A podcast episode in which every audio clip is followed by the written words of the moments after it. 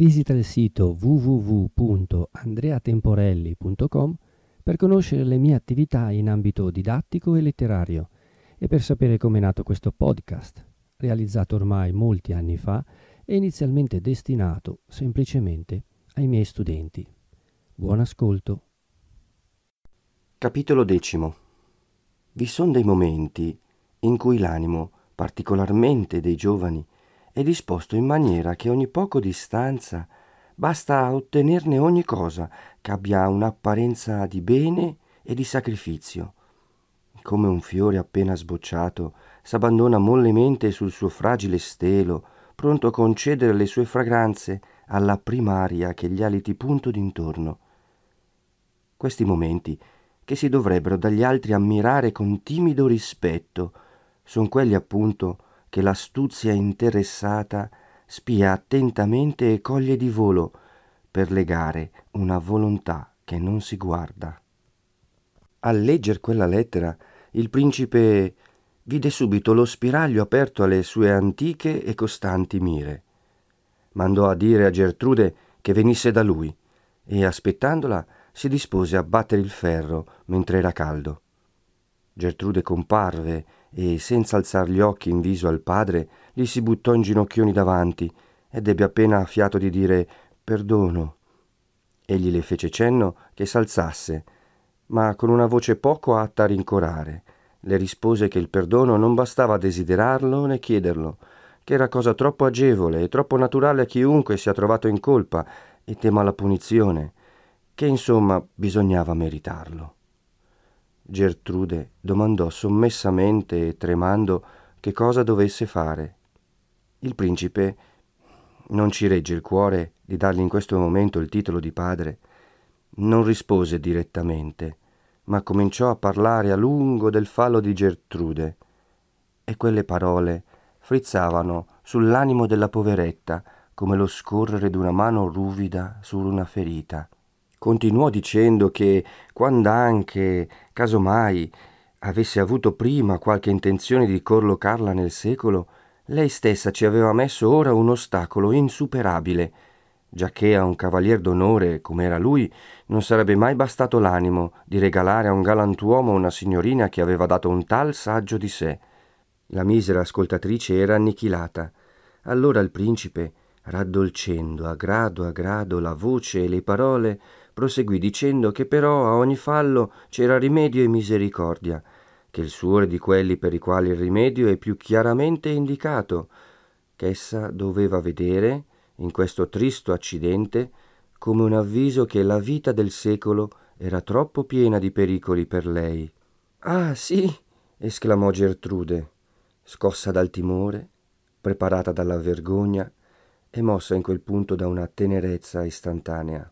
Ah, lo capite anche voi, riprese incontanente il principe. Ebbene, non si parli più del passato. Tutto è cancellato. Avete preso il solo partito onorevole, conveniente, che vi rimanesse. Ma perché l'avete preso di buona volontà e con buona maniera, tocca a me a farvelo riuscir gradito in tutto e per tutto. Tocca a me a farne tornare tutto il vantaggio e tutto il merito sopra di voi. Ne prendo io la cura. Così dicendo, scosse un campanello che stava sul tavolino e al servitore che entrò disse La principessa e il principino, subito. E seguitò poi con Gertrude. Voglio metterli subito a parte della mia consolazione, voglio che tutti comincino subito a trattarvi come si conviene. Avete sperimentato, in parte, il Padre severo, ma da qui innanzi proverete tutto il Padre amoroso. A queste parole Gertrude rimaneva come sbalordita. Ora ripensava come mai quel sì che le era scappato avesse potuto significar tanto. Ora cercava se ci fosse maniera di riprenderlo, di ristringerne il senso. Ma la persuasione del principe pareva così intera, la sua gioia così gelosa, la benignità così condizionata, che Gertrude non osò proferire una parola che potesse turbarle menomamente. Dopo pochi momenti vennero i due chiamati, e vedendo lì Gertrude la guardarono in viso, incerti e maravigliati. Ma il principe, con un contegno lieto e amorevole, che ne prescriveva loro un somigliante, ecco, disse, la pecora smarrita, e sia questa l'ultima parola che richiami triste memorie, Ecco la consolazione della famiglia. Gertrude non ha più bisogno di consigli. Ciò che noi desideravamo per il suo bene l'ha voluto lei spontaneamente. È risoluta, ma ha fatto intendere che è risoluta.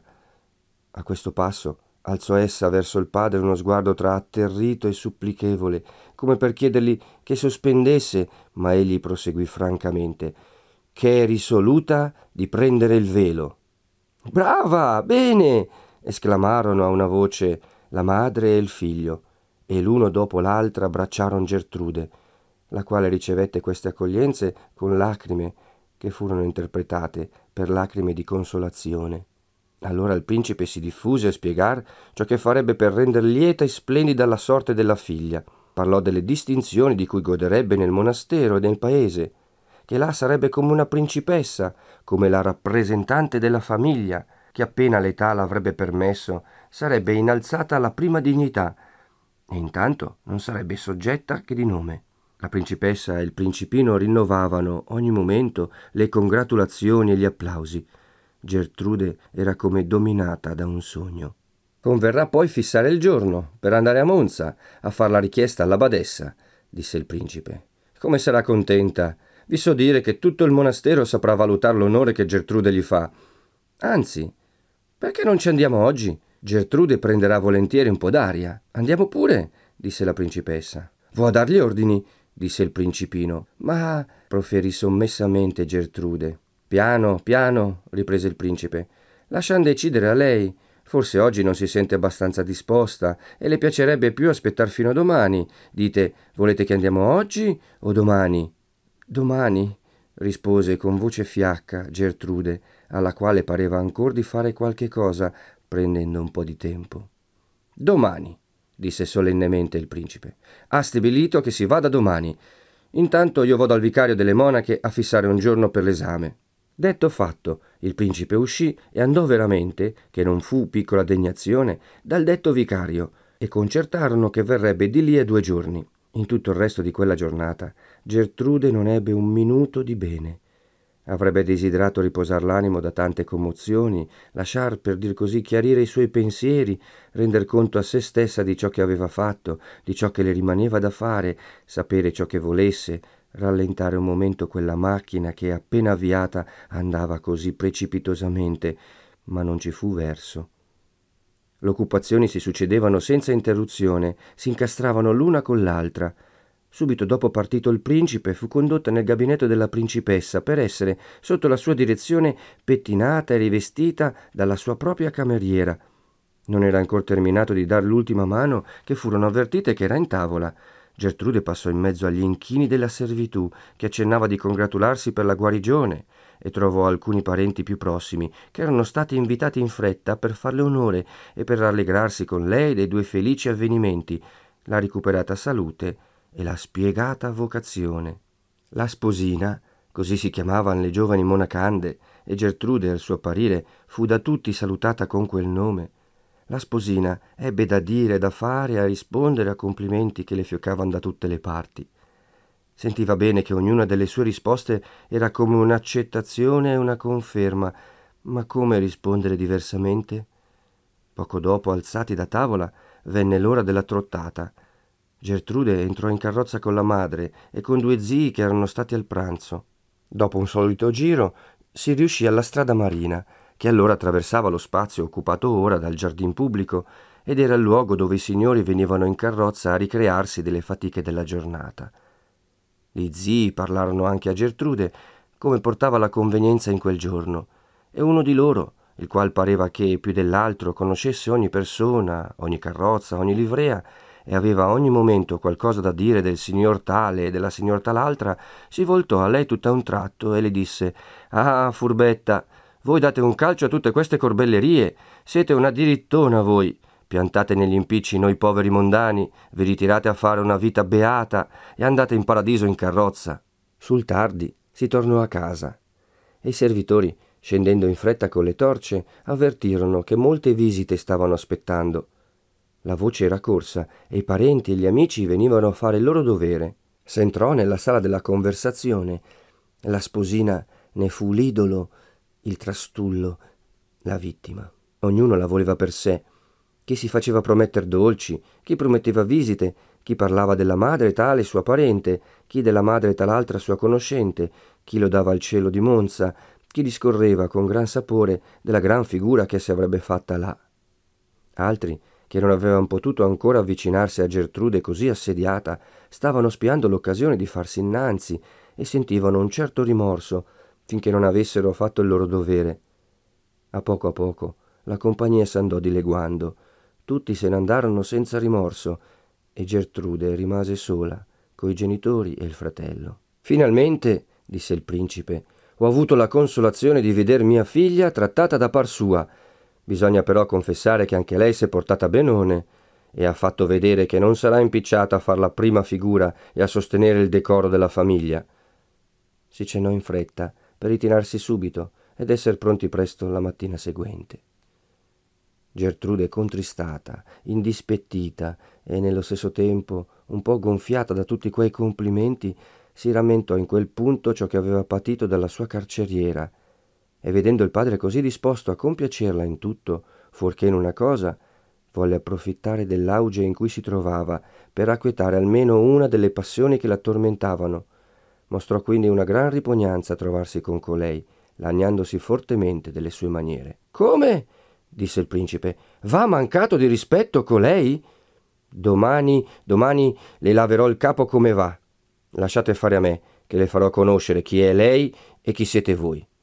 E a ogni modo, una figlia della quale io son contento non deve vedersi intorno una persona che le dispiaccia. Così detto, fece chiamare un'altra donna e le ordinò di servir Gertrude, la quale intanto, masticando e assaporando la soddisfazione che aveva ricevuta, si stupiva di trovarci così poco sugo in paragone del desiderio che ne aveva avuto. Ciò che, anche suo malgrado, si possessava di tutto il suo animo era il sentimento dei gran progressi che aveva fatti in quella giornata sulla strada del chiostro, il pensiero che a ritirarsene ora ci vorrebbe molta più forza e risolutezza di quella che sarebbe bastata pochi giorni prima e che pure non s'era sentita d'avere.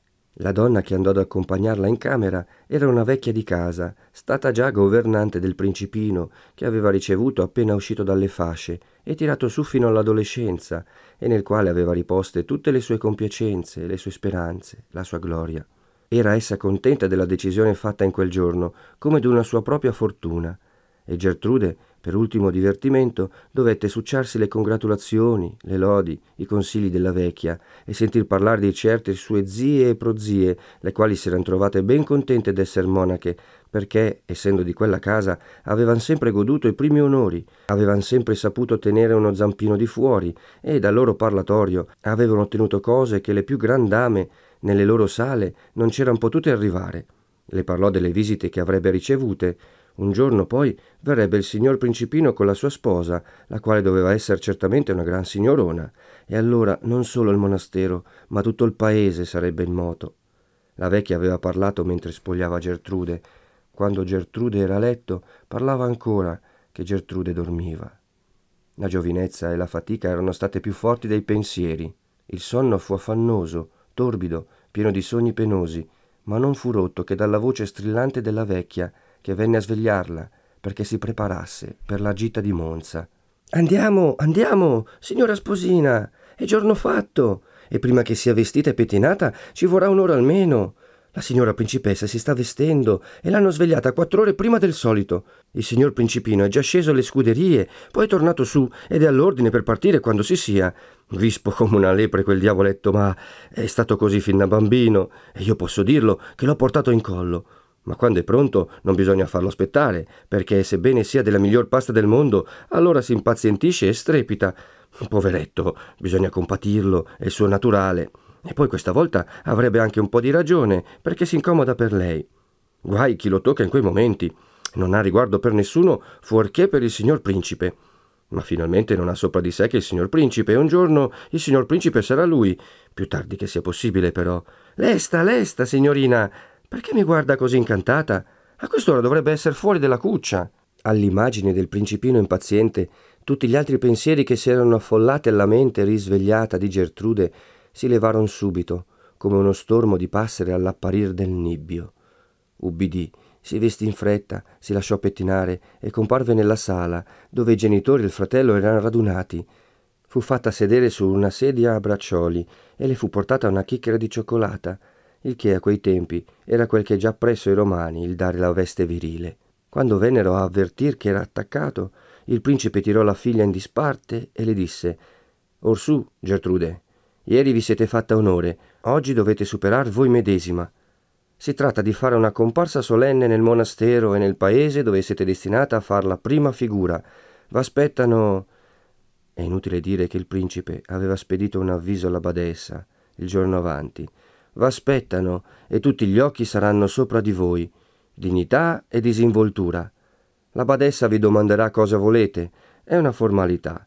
Potete rispondere che chiedete d'essere ammessa a vestir l'abito in quel monastero, dove siete stata educata così amorevolmente, dove avete ricevute tante finezze, che è la pura verità. Dite quelle poche parole con un fare sciolto, che non s'avesse a dire che vanno imboccata e che non sapete parlare da voi. Quelle buone madri non sanno nulla dell'accaduto, è un segreto che deve restar sepolto nella famiglia, e perciò non fate una faccia contrita e dubbiosa che potesse dar qualche sospetto.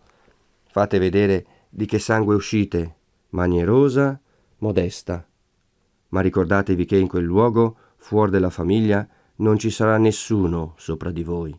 Senza aspettar risposta, il principe si mosse. Gertrude, la principessa e il principino lo seguirono, scesero tutti le scale e montarono in carrozza. Gli impicci e le noie del mondo e la vita beata del chiostro, principalmente per le giovani di sangue nobilissimo, furono il tema della conversazione durante il tragitto. Sul finire della strada il principe rinnovò le istruzioni alla figlia e le ripeté più volte la formula della risposta. All'entrare in Monza Gertrude si sentì stringere il cuore, ma la sua attenzione fu tirata per un istante da non so quali signori che, fatta fermar la carrozza, recitarono non so qual complimento. Ripreso il cammino, s'andò quasi di passo al monastero, tra gli sguardi dei curiosi che accorrevano da tutte le parti sulla strada. Al fermarsi della carrozza, davanti a quelle mura, davanti a quella porta, il cuore si strinse ancor più a Gertrude si smontò tra due ale di popolo che i servitori facevano stare indietro.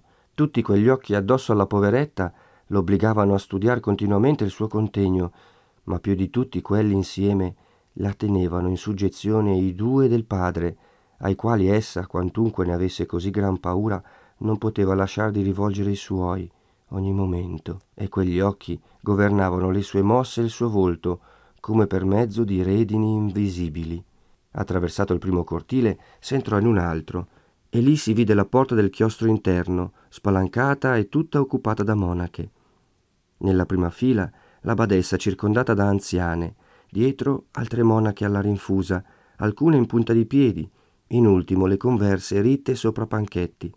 Si vedevan pure qua e là luccicare a mezz'aria alcuni occhietti, spuntar qualche visino tra le tonache, eran le più destre e le più coraggiose tra le educande, che ficcandosi e penetrando tra monaca e monaca era riuscite a farsi un po' di pertugio per vedere anch'esse qualche cosa.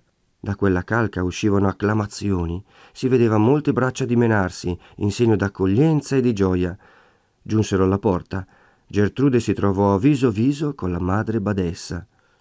Dopo i primi complimenti, questa con una maniera tra il giulivo e il solenne, le domandò cosa desiderasse in quel luogo, dove non c'era chi le potesse negar nulla.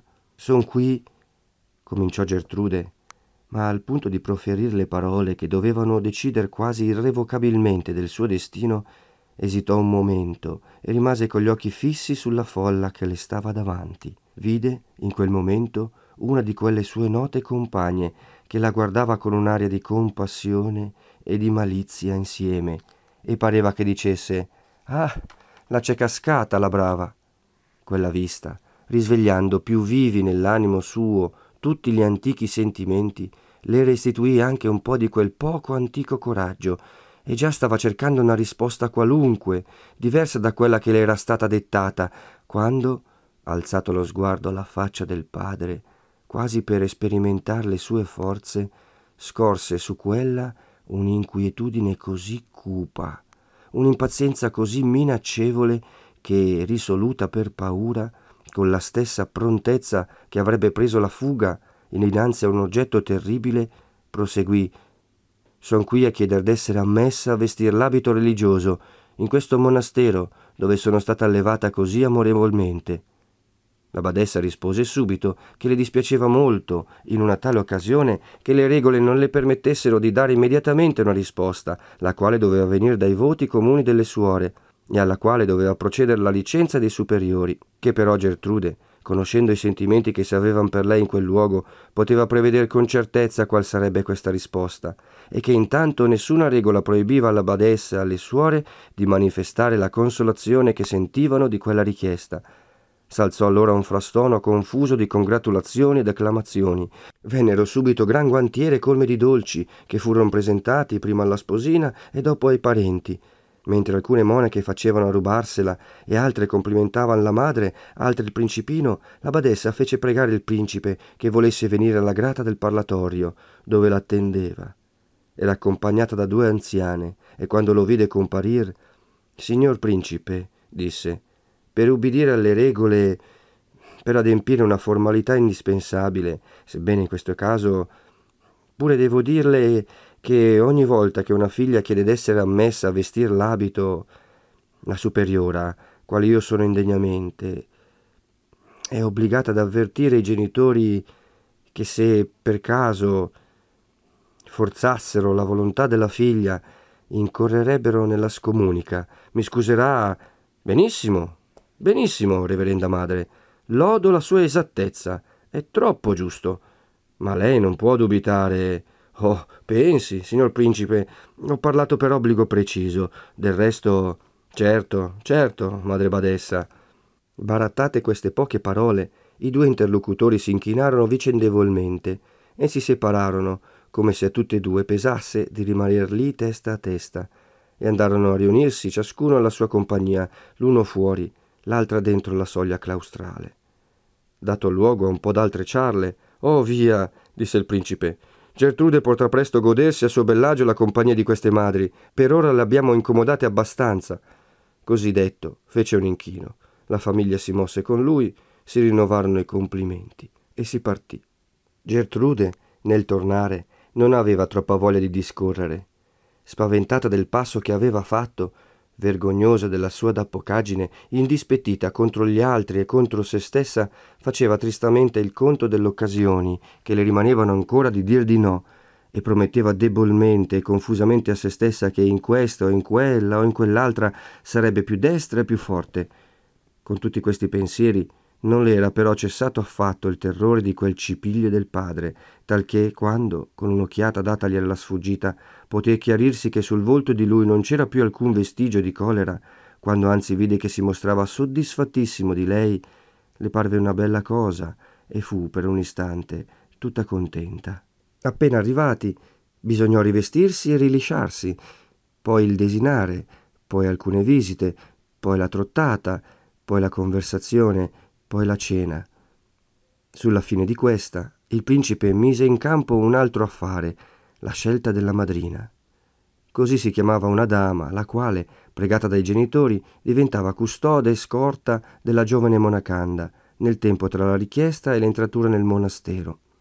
Tempo che veniva speso in visitare le chiese, i palazzi pubblici, le conversazioni, le ville, i santuari, tutte le cose insomma più notabili della città e dei contorni, affinché le giovani, prima di proferire una, un voto irrevocabile, vedessero bene a cosa davano un calcio. Bisognerà pensare a una madrina, disse il principe, perché domani verrà il vicario delle monache per la formalità dell'esame e subito dopo Gertrude verrà proposta in capitolo per essere accettata dalle madri. Nel dir questo, s'era voltato verso la principessa e questa, credendo che fosse un invito a proporre, cominciava ci sarebbe.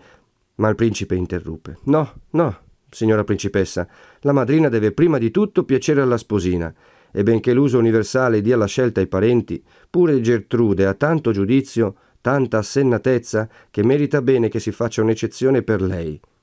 E qui, voltandosi a Gertrude, in atto di chi annunzia una grazia singolare, continuò. Ognuna delle dame che si son trovate questa sera alla conversazione ha quel che si richiede per essere madrina d'una figlia della nostra casa, Non c'è nessuna, crederei, che non sia per tenersi onorata della preferenza. Scegliete voi.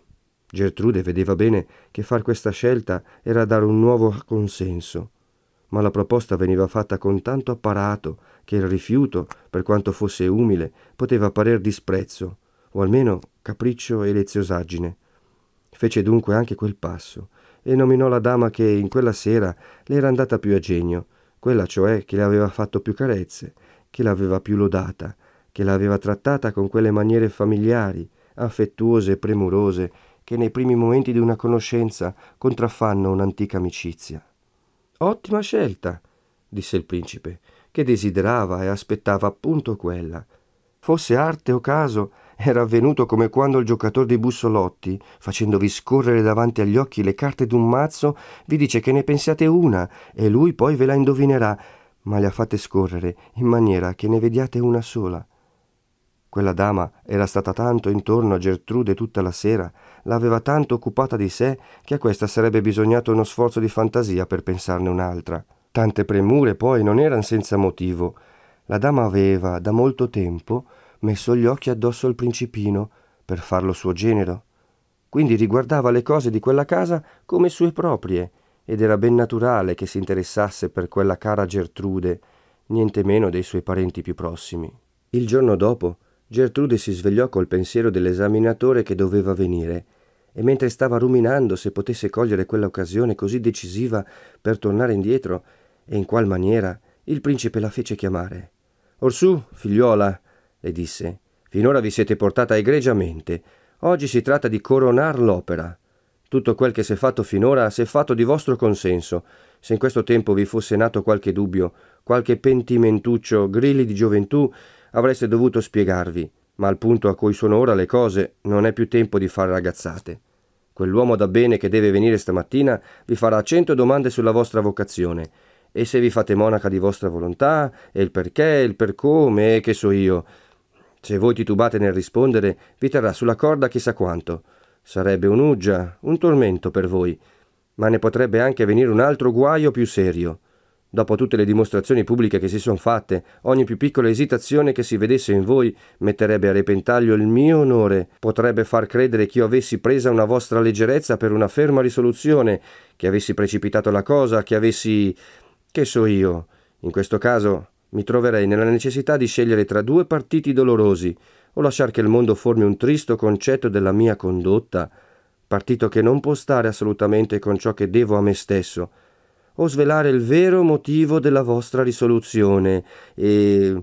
Ma qui, vedendo che Gertrude era diventata scarlatta, che le si gonfiavano gli occhi e il viso si contraeva come le foglie d'un fiore nell'afa che precede la burrasca, troncò quel discorso e con aria serena riprese Via, via, tutto dipende da voi, dal vostro buon giudizio.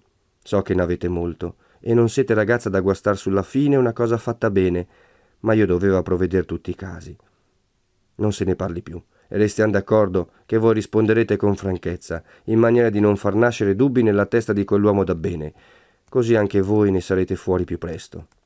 E qui, dopo aver suggerita qualche risposta alle interrogazioni più probabili, entrò nel solito discorso delle dolcezze e dei godimenti che erano preparati a Gertrude nel monastero, e la trattenne in quello, finché venne un servitore a denunziare il vicario. Il principe rinnovò in fretta gli avvertimenti più importanti e lasciò la figlia sola con lui, come era prescritto. L'uomo da bene veniva con un po' d'opinione già fatta che Gertrude avesse una gran vocazione al chiostro, perché così gli aveva detto il principe quando era stato a invitarlo. È vero che il buon prete, il quale sapeva che la diffidenza era una delle virtù più necessarie nel suo ufficio, aveva per massima d'andare adagio nelle credere a simili proteste e di stare in guardia contro le preoccupazioni. Ma ben di rado avviene che le parole affermative e sicure d'una persona autorevole, in qualsivoglia genere, non tingano del loro colore la mente di chi le ascolta. Dopo i primi complimenti, Signorina, le disse, io vengo a far la parte del diavolo, vengo a mettere in dubbio ciò che, nella sua supplica, lei ha dato per certo, vengo a metterle davanti agli occhi le difficoltà e ad accertarmi se le ha ben considerate. Si contenti che io le faccia qualche interrogazione. Dica pure, rispose Gertrude. Il buon prete cominciò allora a interrogarla nella forma prescritta delle regole. Sente lei in cuor suo una libera, spontanea risoluzione di farsi monaca? Non sono state adoperate minacce o lusinghe? Non si è fatto uso di nessuna autorità per indurla a questo? Parli senza riguardi e con sincerità a un uomo il cui dovere è di conoscere la sua vera volontà per impedire che non le venga usata violenza in nessun modo. La vera risposta a una tale domanda s'affacciò subito alla mente di Gertrude con un'evidenza terribile. Per dare quella risposta bisognava venire a una spiegazione, dire di che era stata minacciata, raccontare una storia. L'infelice rifuggì spaventata da questa idea. Cercò in fretta un'altra risposta. Ne trovò una sola che potesse liberarla presto e sicuramente da quel supplizio, la più contraria al vero. Mi fo monaca, disse, nascondendo il suo turbamento, mi fo monaca di mio genio, liberamente. Da quanto tempo le è nato codesto pensiero? domandò ancora il buon prete. L'ho sempre avuto, rispose Gertrude, divenuta dopo quel primo passo più franca a mentire contro se stessa. Ma qual è il motivo principale che la induce a farsi monaca? Il buon prete non sapeva che terribile tasto toccasse e Gertrude si fece una gran forza per non lasciar trasparire sul viso l'effetto che quelle parole le producevano nell'animo. Il motivo, disse, è di servire a Dio e di fuggire ai pericoli del mondo. Non sarebbe mai qualche disgusto, qualche, mi scusi, capriccio? Alle volte una cagione momentanea può fare un'impressione che par che deva durare sempre, e quando poi la cagione cessa e l'animo si muta, allora no, no, rispose precipitosamente Gertrude. La cagione è quella che le ho detto. Il vicario, più per adempiere interamente il suo obbligo che per la persuasione che ce ne fosse bisogno, insistette con le domande, ma Gertrude era determinata ad ingannarlo. Oltre il ribrezzo che le cagionava il pensiero di render consapevole della sua debolezza quel grave e da ben prete che pareva così lontano da sospettar tal cosa di lei, la poveretta pensava poi anche che egli poteva bene impedire che si facesse monaca, ma lì finiva la sua autorità sopra di lei e la sua protezione. Partito che fosse, essa rimarrebbe sola col principe, e qualunque cosa avesse poi a patire in quella casa il buon prete non ne avrebbe saputo nulla, o sapendolo, con tutta la sua buona intenzione, non avrebbe potuto far altro che aver compassione di lei, quella compassione tranquilla e misurata che in generale s'accorda come per cortesia, a chi abbia dato cagione o pretesto al male che gli fanno. L'esaminatore fu prima stanco di interrogare che la sventurata di mentire, e sentendo quelle risposte sempre conformi e non avendo alcun motivo di dubitare della loro schiettezza, mutò finalmente linguaggio. Si rallegrò con lei, le chiese, in certo modo, scusa d'aver tardato tanto a far questo suo dovere, aggiunse ciò che credeva più atto a confermarla nel buon proposito, e si licenziò. Attraversando le sale per uscire, s'abbatte nel principe, il quale pareva che passasse di là a caso, e con lui pure si congratulò delle buone disposizioni in cui aveva trovata la sua figliuola. Il principe era stato fino allora in una sospensione molto penosa. A quella notizia respirò e dimenticando la sua gravità consueta andò quasi di corsa da Gertrude, la ricolmò di lodi, di carezze e di promesse, con un giubilo cordiale, con una tenerezza in gran parte sincera, Così fatto è questo guazzabuglio del cuore umano. Noi non seguiremo Gertrude in quel giro continuato di spettacoli e di divertimenti, e neppure descriveremo in particolare per ordine i sentimenti dell'animo suo in tutto quel tempo. Sarebbe una storia di dolori e di fluttuazioni, troppo monotona e troppo somigliante alle cose già dette. L'amenità dei luoghi, la varietà degli oggetti, quello svago che pur trovava nello scorrere in qua e là nel, all'aria aperta, le rendevano più odiosa l'idea del luogo dove alla fine si smonterebbe per l'ultima volta, per sempre. Più pungenti ancora erano le impressioni che riceveva nelle conversazioni e nelle feste.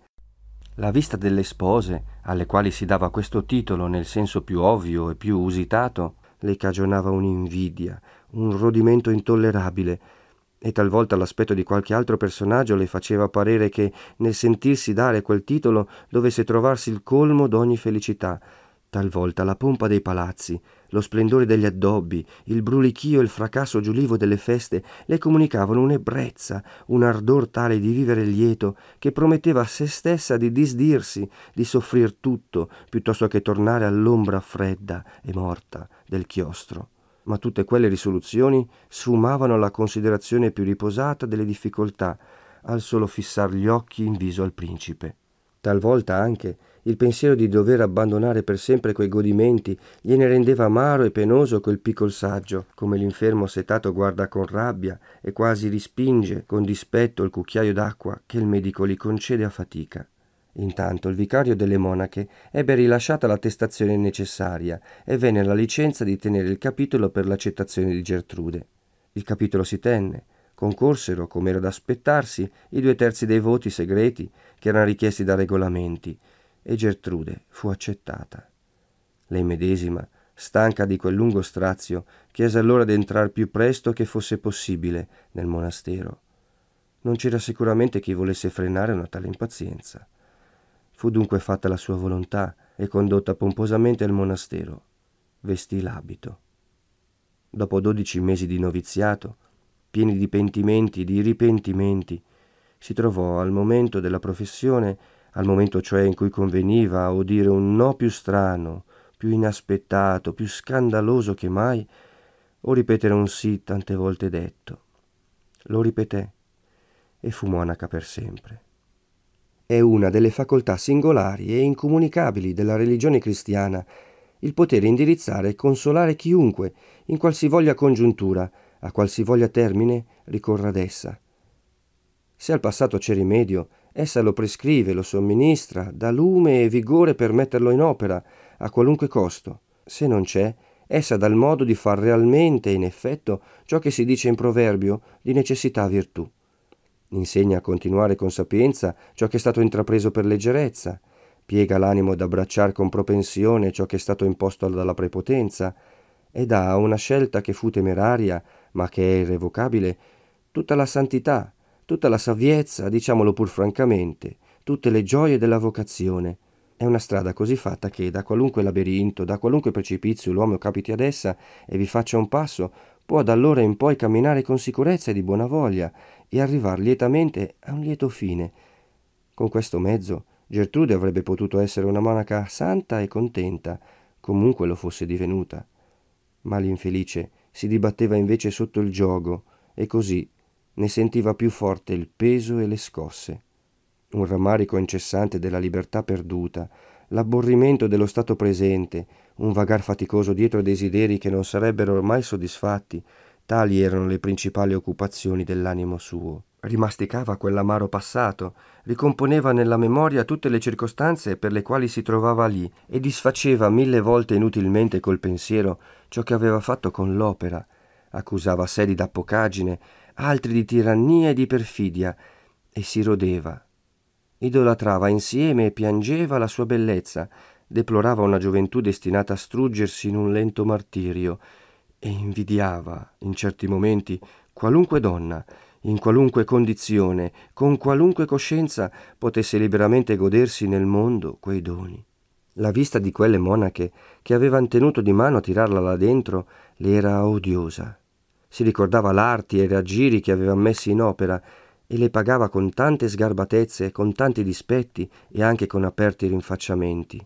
A quelle conveniva le più volte mandar giù e tacere, perché il principe aveva ben voluto tiranneggiar la figlia quanto era necessario per rispingere al chiostro, ma ottenuto l'intento, non avrebbe così facilmente sofferto che altri pretendesse d'aver ragione contro il suo sangue, e ogni po' di rumore che avesser fatto poteva essere cagione di far loro perdere quella gran protezione o cambiar per avventura il protettore in nemico.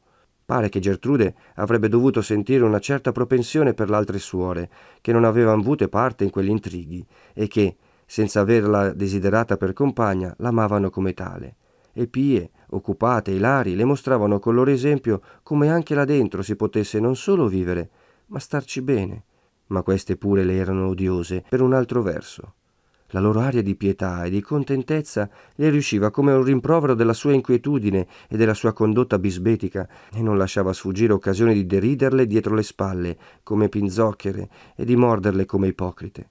Forse sarebbe stata meno avversa ad esse se avesse saputo o indovinato che le poche palle nere trovate nel bossolo che decise della sua accettazione c'erano appunto state messe da quelle.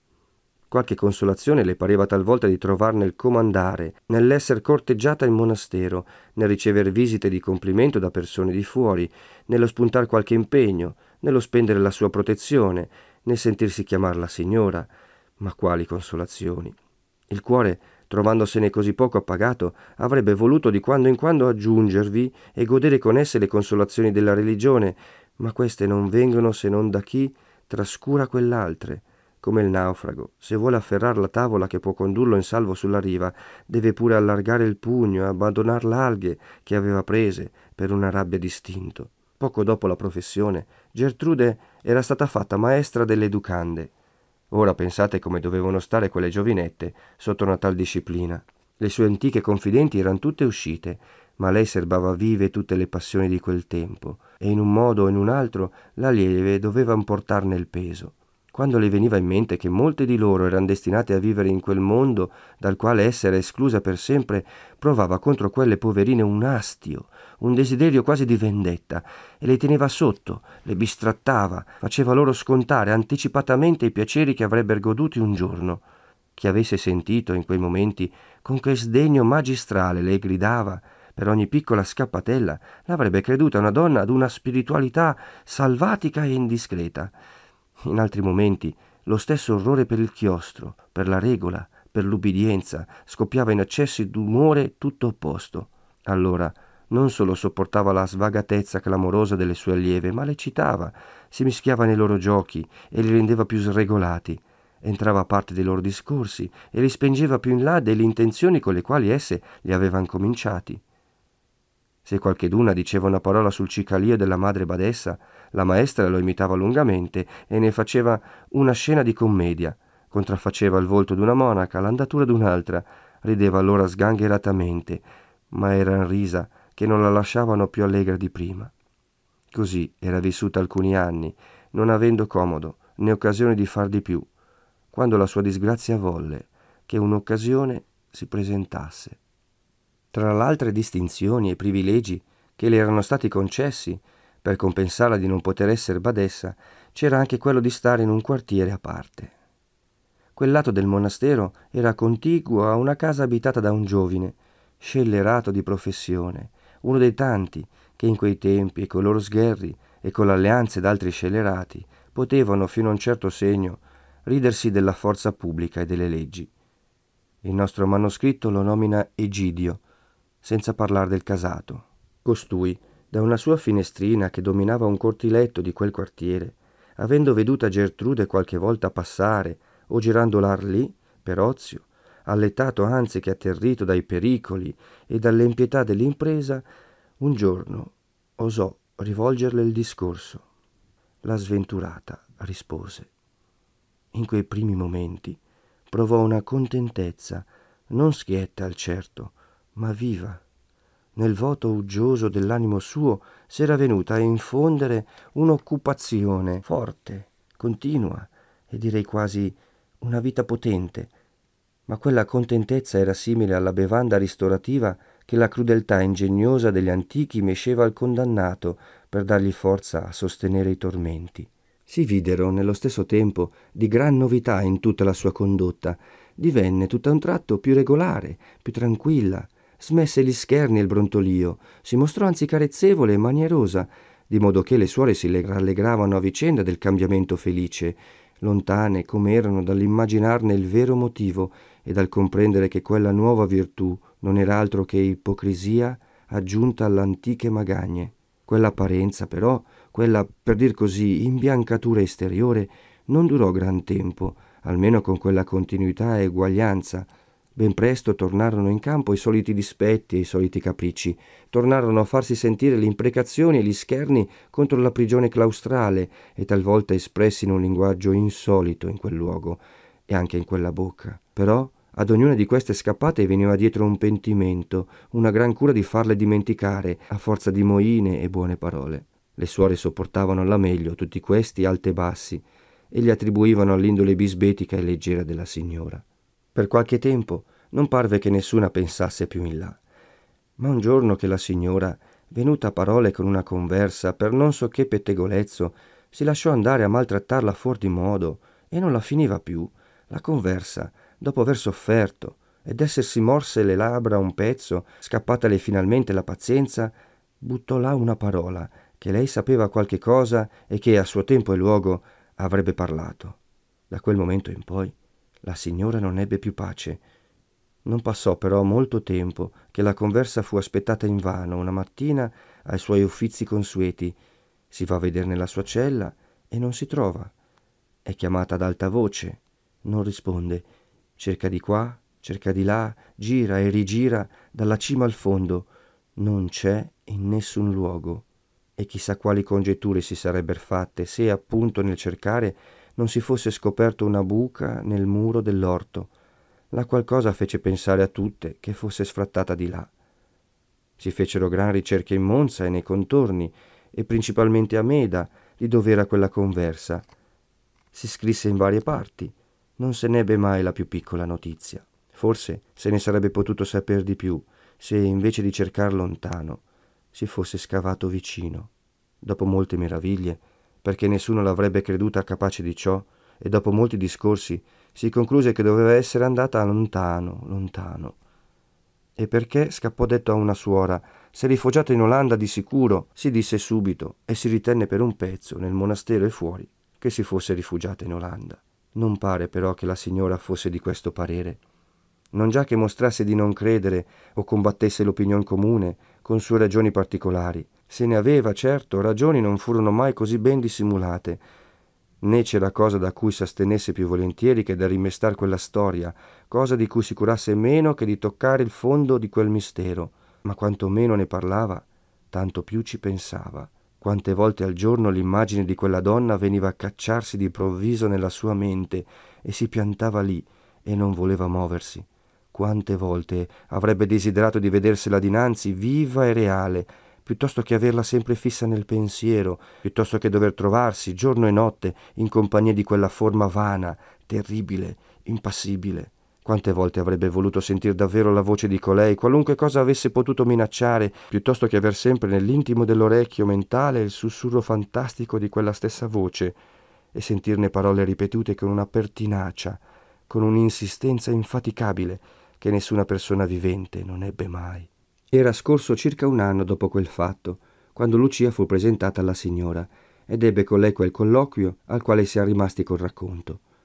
La signora moltiplicava le domande intorno alla persecuzione di don Rodrigo e entrava in certi particolari con una intrepidezza che riuscì e doveva riuscire più che nuova Lucia, la quale non aveva mai pensato che la curiosità delle monache potesse esercitarsi intorno a simili argomenti. I giudizi poi che quella frammischiava alle interrogazioni o che lasciava trasparire non eran meno strani. Pareva quasi che ridesse del gran ribrezzo che Lucia aveva sempre avuto di quel signore e domandava se era un mostro da far tanta paura. Pareva quasi che avrebbe trovato irragionevole e sciocca la ritrosia della giovine se non avesse avuto per ragione la preferenza data a Renzo. E su questo pure s'avanzava domande che facevano stupire e arrossire l'interrogata. Avvedendosi poi d'aver troppo lasciata correre la lingua dietro agli svagamenti del cervello, cercò di correggere e di interpretare in meglio quelle sue ciarle, ma non poté fare che a Lucia non ne rimanesse uno stupore dispiacevole e come un confuso spavento. E appena poté trovarsi sola con la madre, se n'aprì con lei. Magnese, come più esperta, sciolse con poche parole tutti quei dubbi e spiegò tutto il mistero. Non te ne far maraviglia, disse. Quando avrai conosciuto il mondo quanto me, vedrai che non son cose da farsene maraviglia. I signori, chi più, chi meno, chi per un verso, chi per un altro, han tutti un po' del matto. Convien lasciarli dire, principalmente quando sa bisogno di loro, far vista ad ascoltarli sul serio, come se dicessero delle cose giuste. Hai sentito come m'ha dato sulla voce, come se avessi detto qualche gran sproposito? Io non me ne son fatta caso, punto. Son tutti così, e con tutto ciò sia ringraziato il cielo, che pare che questa signora t'abbia preso a ben volere e voglia proteggerci davvero. Del resto, se camperai, figliuola mia, e se t'accaderà ancora d'avere a che fare con dei signori, ne sentirai, ne sentirai, ne sentirai. Il desiderio d'obbligare il padre guardiano, la compiacenza di proteggere, il pensiero del buon concetto che poteva fruttare la protezione impiegata così santamente, una certa inclinazione per Lucia, e anche un certo sollievo nel far del bene a una creatura innocente, nel soccorrere e consolare oppressi, avevano realmente disposta la signora a prendersi a petto la sorte delle due povere fuggitive. A sua richiesta e a suo riguardo furono alloggiate nel quartiere della fattoressa attiguo al chiostro e trattate come se fossero addette al servizio del monastero. La madre e la figlia si rallegravano insieme d'aver trovato così presto un asilo sicuro e onorato. Avrebbero anche avuto molto piacere di rimanervi ignorate da ogni persona, ma la cosa non era facile in un monastero, tanto più che c'era un uomo troppo premuroso d'aver notizie d'una di loro, e nell'animo del quale, alla passione e alla picca di prima, s'era aggiunta anche la stizza d'essere stato prevenuto e deluso. E noi, lasciando le donne nel loro ricovero, torneremo al palazzotto di costui, nell'ora in cui stava attendendo l'esito della sua scellerata spedizione.